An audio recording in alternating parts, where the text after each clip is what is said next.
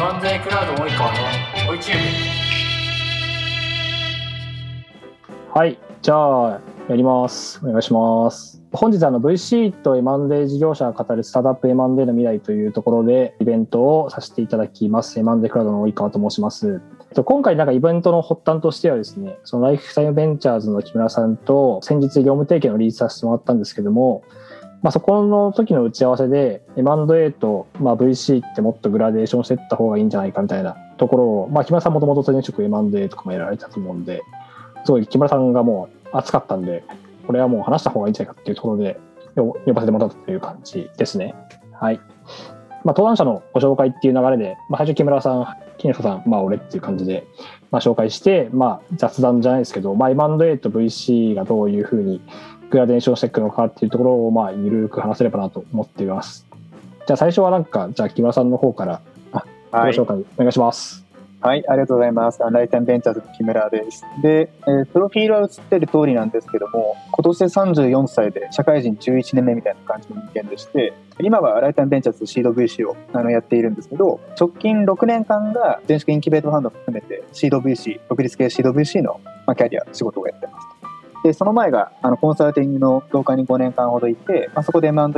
手伝いだったりとかも含めてしたりっていうので、まあ、全然こういわゆるスタートアップ M&A とあのその当時自分が接してたですね介護の会社の M&A とかあの病院の M&A とか1ミリも関係ないぐらい別世界だと思うんですけどまあ通じるところがあるとか、まあ、そこの中で起きることとかがスタートアップの世界に来てみてもインキュベートファンド時代の投資先の M&A エグジットの中で、まあ、みんながハッピーだったらいいなっていうところとでも、まあ、いろんな M&A が世の中あるっていうところですね、まあ、両方こう経験してる中で前野岡さんのお話をさせていただいてですね、まあ、日本のベンチャーキャピタルは、えーもちろんリターン追求してったら IPO ありきになるのは、まあ、仕方ないところもあるしあの世界で一番上場しやすい先進国なんてありがたいことなんですけど、まあ、それ以外の道とかもあのもっとあのプレシードとかあのそれ以前のところからご一緒してるあの我々の方がみんなみんながみんな IPO、IPO って言わなくてもいいんじゃないかと。いうこともあの同じぐらい思ってきてましてそんなことを話してたら、えーやりましょう。今までクラウドさんからこれお声いただいて、まあ、今日に至ったというところですので、えー今日いろんな話ができるのを楽しみにしてます。よろしくお願いします。お願いします。ちなみに、木下さんと木村さんは、あれですか、インキュベートファンド時代は一緒ではないですか？全然重な重なってはないんですけどもなんで大先輩というか、まあ、独立系の CWC も大先輩っていうのでもう他方のもう企業主導のムーブメントも含めてですね なんか本当になんかあの尊敬するところばかりの大先輩いやいや本当になるほど。わかりました。じゃあ、その辺の、あと、そうですね、木下さんと木村さんの絡みも、後で楽しみにしてます。はい。じゃあ、次は、木下さんのお、ね、紹介です。はい。はい、まあ、みんなご存知だと思うんですけど、お願いします。いえいえはい、えっ、とスカイランドベンチャーズの代表してます木下です。2012年からそのスカイランドベンチャーズファンドをやってまして、3つのファンドを通じ100今20社ぐらい投資をしてます。で、上場以外のまあいわゆるこうリターンみたいなところで言うと MA だったりとか、えー僕らが比較的創業シェアで20%ぐらい取得させてもらった会社を上場会社にまあ途中売却で引き続き上場を目指すみたいなところがありますね。MA が34社5社ぐらいか類これまでで、えーそれ途中売却がプラス2社ぐらいかなというふうに思います。であとは M&A でいくとちょっといろんな紆余曲折もあったって感じだったりするんですけど結構 PL が出た会社を僕が最後社長と共同代表になって売却交渉するみたいなのも一回経験を一応してますね。あんまり言ってないんですけどそういうディールもありました、はい、だからあのその時でも非常にその経験になっていて VC の人でもその MA の交渉なんか資料を自分で作ってやるとかあと VC としてその投資先のファイナンスをちゃんと資料作ってなんかクロージングしに行くとかっていうのもその会社がしっかりしてるとあんまりまあなんか話が来ないんでまあそういう意味ではそういうディールとかもやったりしてるケースはあります。ただ今ってここ3年ぐらいはそのスタートアップの社長の経営者のレベルがすごい高くなってるんでなんか割とあのうまくいくところはめちゃくちゃ手がかからないというのでまとめ上げられるケースも結構あるなと思いながら向き合って、はい、やっていますと。はい。そんな感じでよろしくお願いします。ございます。確かに、木下さん、社長になってましたね。で、なんか、リリース見たら、あれ？みたいな、一個ありましたね。はいはい。その辺は深掘らないようにしておきます。いえいえはい。はい。で、えーっと、はい。じゃあ、モデレーターの及川です。M&A クラウドの代表をしてます。M&A クラウドは、あの、ご存知だとは思うんですけども、まあ、ベンチャー中心にですね、M&A のマッチングプラットフォームと、まあ、アドバイザリーをやっているような会社になってます。で、今、まあ、月に200件ぐらいマッチングしてるようなプラットフォームになって、まあ、うまく伸びてきてるかなという感じなんですけども、今回で言うと、まあ、スカイランドベンチャーズさんと、まあ、コミュニティのところで連携させてもらったりとか、まあ、木下さん、あ木村さんのところと、まあ、共同でやっていくぞっていうところで業務提携させてもらったりとか、結構その、スタートアップの M&A の引き合いとかもかなり増えてきている中で、まあ、どうしても、まあ、VC さんと結構しっかり連携してやっていかないと、足並み揃えて M&A っていうのはなかなか難しいなということが結構僕の中で課題感としてあったんで、まあ、今回のみたいなイベントとかやらせてもらったりとかしています。スタートアップの M&A っぽいところで最近支援させてもらったやつだと、まあ、有名なやつだと、まあ、元さんの、まあ、M&A ですけど、うんまあ、まあ、あれはなんかスタートアップなのかっていうところはあるんですけど、まあ、比較的、まあ、今日もなんか田畑さんのなんか、田畑大学売れてましたけど、まあ、クリエイターエコノミーというか、まあ個人のプレゼンスが上がってきて、大型の M&A が起きるみたいなことって結構あるなと思ってて、なんかまあ今後もっと本当に M&A 広がっていくと思うんで、今日はそういう話ができたらなと思っております。はい。で、まあ、イベント趣旨のところを先ほどちょっと話したところと重複するんで、まあ、今後もいろいろ話していきたいなと思っております。はい。まあ、スタートアップ投資先のなんか IPO と M&A 件数の日米比較っていうところで言うと、まあ、ここはなんか結構ま周知の事実だと思うんですけども、米国と比べてまあ IPO とま M&A の比率が全然違いますよねというのがありまして、まあ、結局なんか Google とかもこの前なんか調べたら、年に13件ぐらい M&A やってる計算なんですよね、8年間で。なんで、やっぱりこう、GAFA みたいな会社って、まあこう、研究開発とかもなんか M&A 代わりでやっちゃいますみたいなところもあったりする中で、やっぱ日本ってまだまだそういうところが遅れてたりするんで、まあそういう国際的な競争力も M&A は似合ってるんで、増えていかなきゃいけないなっていう観点もございますし、まあここのスライドに書いてる通りに、まあ、日本では、まあ、起業家にとって出口が、まあ、IPO か、まあ、失敗かってちょっと言い過ぎですけど、まあ、M&A の出口は相当少ないんで、とまあ、ここなんかもうちょっと増えていかないと、まあ、投資したのに、ビジットが IPO しかないっていうのは結構 VC にも投資しづらいしづらいのかなと思ってるんで、その辺とかを実際どうなどう思ってらっしゃるのかとか聞けたらなと思っております。真面目。はい。真面目でいいですか？真面目なテーマなので、ちょっと真面目に言ってきました。はい。まあ今日はですね、なんでまあ、いろいろ話したいことが多いなと思ったんで、バッと書いて、まあ、この中で興味あるテーマを、ヨサさんと木村さんに拾ってもらって話していこうみたいな、そういう感じでいこうかなと思っております。木村さんの方はなんかその投資先で M&A があったみたいな話だと思うんですけど、木村さんのところって投資先でなんか M&A とかってあったこととかってあるんでしたっけ？あそうライフタイムベンチャーズを始めて今で4年半くらいなんですけど、ライフタイムベンチャーズの投資先はまだなくてですね。で、インキュベートファンド時代の担当先で5社あったので、まあ、社名上げるとこの後の話が若干しづらくなるから、あのあえて全体はないようにはしようと思うんですけども、はい。あの、まあ、5社、本当に数十億円規模のものもあれば、小さいやつでも、まあ一桁億円みたいな感じですかね、みたいな感じの、でもそれは、ニュースの M&A というよりは、VC 持ち分の買い取りで、えーマジョリティになるみたいな感じだったものまで、結構5件ぐらいは全然違うタイプの、創業からの年数も、創業3、4年でそうなった会社もあれば、びっくり20年みたいな会社もあるっていうので、なんか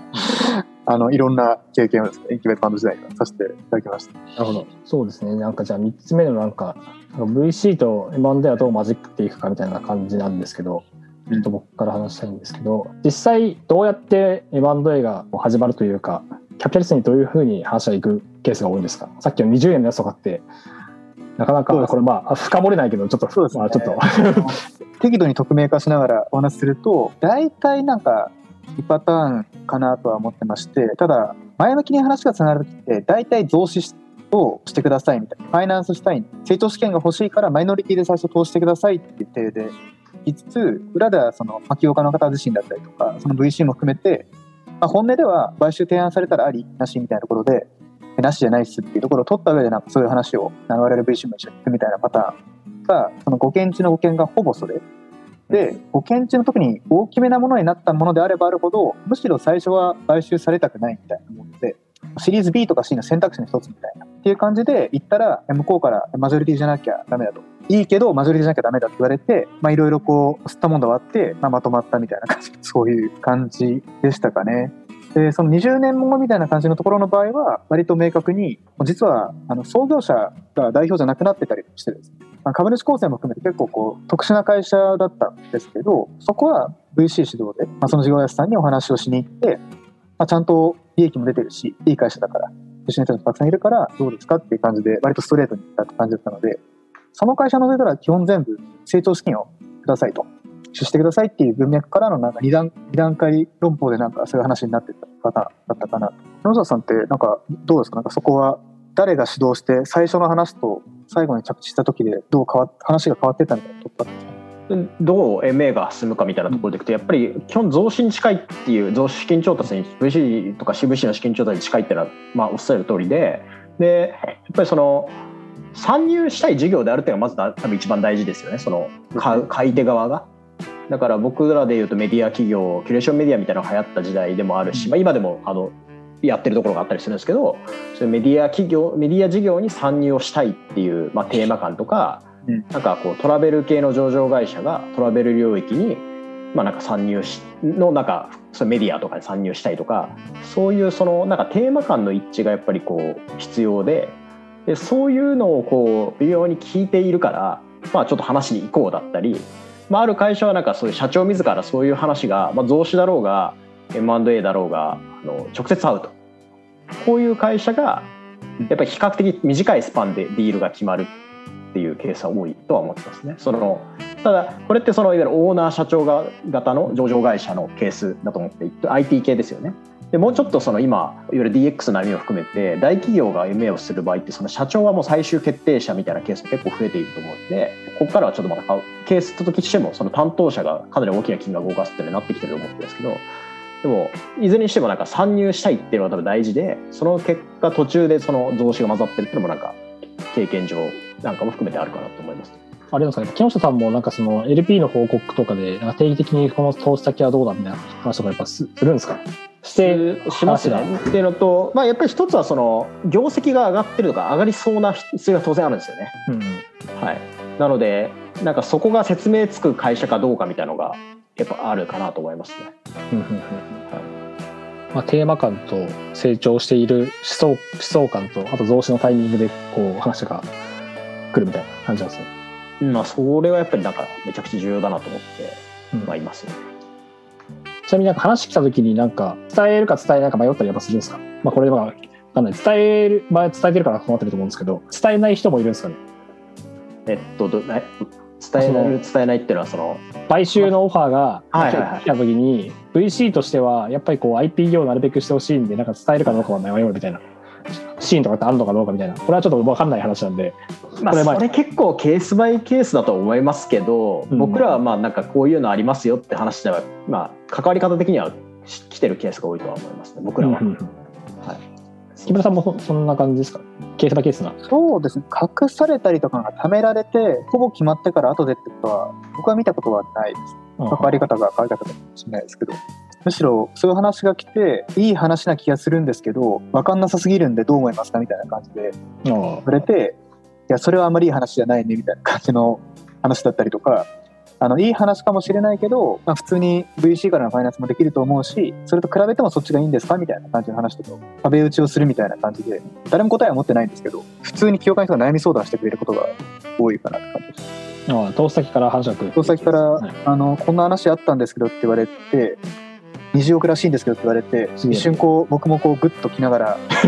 まあ僕多分僕とか木下さんみたいな本当のシード VC の立場の人とでその後にはシリーズ A のファイナンスがあるかないかっていうのはまた結構変わってきててあの我々はいいけどその人たちはどう思うんだろうねみたいな感じの話だったりとかうん。があの多分そのサイズのディールだとどうしても伴っちゃったりとか累計調達1から5億円ぐらいまで集めちゃってるとやっぱりそこが言い悪いとか VC の中でもいろんな立場があったりするんでその持ってき方とかは、まあ、相対的に株価が安いなんで我々入ってるんで相談しやすいっていうのは多分あると思う。そこまで利害が評価の方創業者の方とずれないから。まあそれは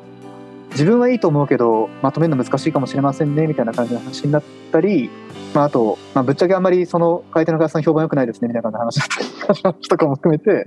それがしたかったんだったらいいんですけどどうですかみたいな感じの会話になることが多い気がします。なんか IPO できる実力どうしても全然あるのになんで M&A しちゃうんだみたいなケースとかってやっぱりうんああるもんなんですか、まあ、それは言えないのか。難しいですけど僕が見て見聞きしてきて経験した範囲だったら IPO できる会社を買収したいみたいな感じの方が買い手の会社さんも結構まあさっきのヨさんのお話の通り伸びてる会社でやろうと思えば上場もできるし監査法人とかも入ってるからガバナンス的にも収益的にも伸び始めててそれこそ IPO 時の想定バリエーションも出てて証券会社とかから、まあ、これを、まあ、失うわけじゃないけどあえてそっちに行かないでなんであんたのこのグループの一員にならなきゃいけないんですかっていう交渉力になった方が MA としてもまあ大掛かりな案件になったり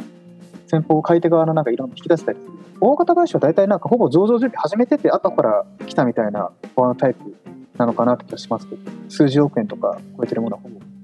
例外なくまあ木下さんの上場しろっていうのもそういう意味合いがやっぱ込められていらっしゃるんですか？いやでもこれ今質問来てるじゃないですか、CVC, CVC 投資が多い割には MA が少ないっていう話があって、僕は。これはなんかまさにこう利害が合いにくいっていうのはやっぱあって最近本当に100億単位の MA とかがなんかポロポロ出てくるようになっちゃったんで急にこう様変わりしつつあるんですけど